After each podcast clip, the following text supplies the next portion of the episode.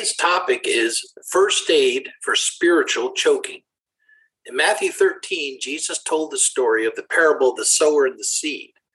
In verse 7, we read that some of the seeds fell among thorns and were choked.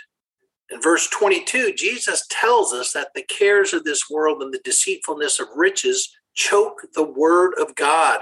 And when this happens, we become unfruitful. Choking is a serious problem.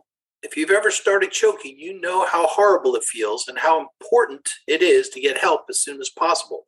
Spiritual choking is also a serious problem, but many Christians don't realize how serious it is. Getting all caught up with our possessions and our wealth will choke out anyone's spiritual life.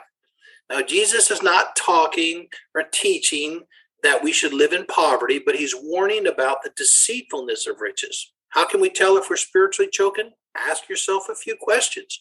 Are you so busy you don't have time to attend church on Sunday? Are you so busy that you don't have time to invest in healthy relationships? Does your job keep you from being able to volunteer and serve others? Do you spend all of your money on yourself and your family?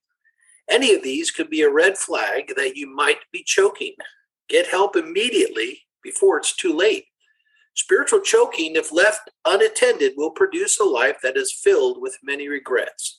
Get those thorns and weeds sprayed with some spiritual roundup and start living a fruitful life of purpose.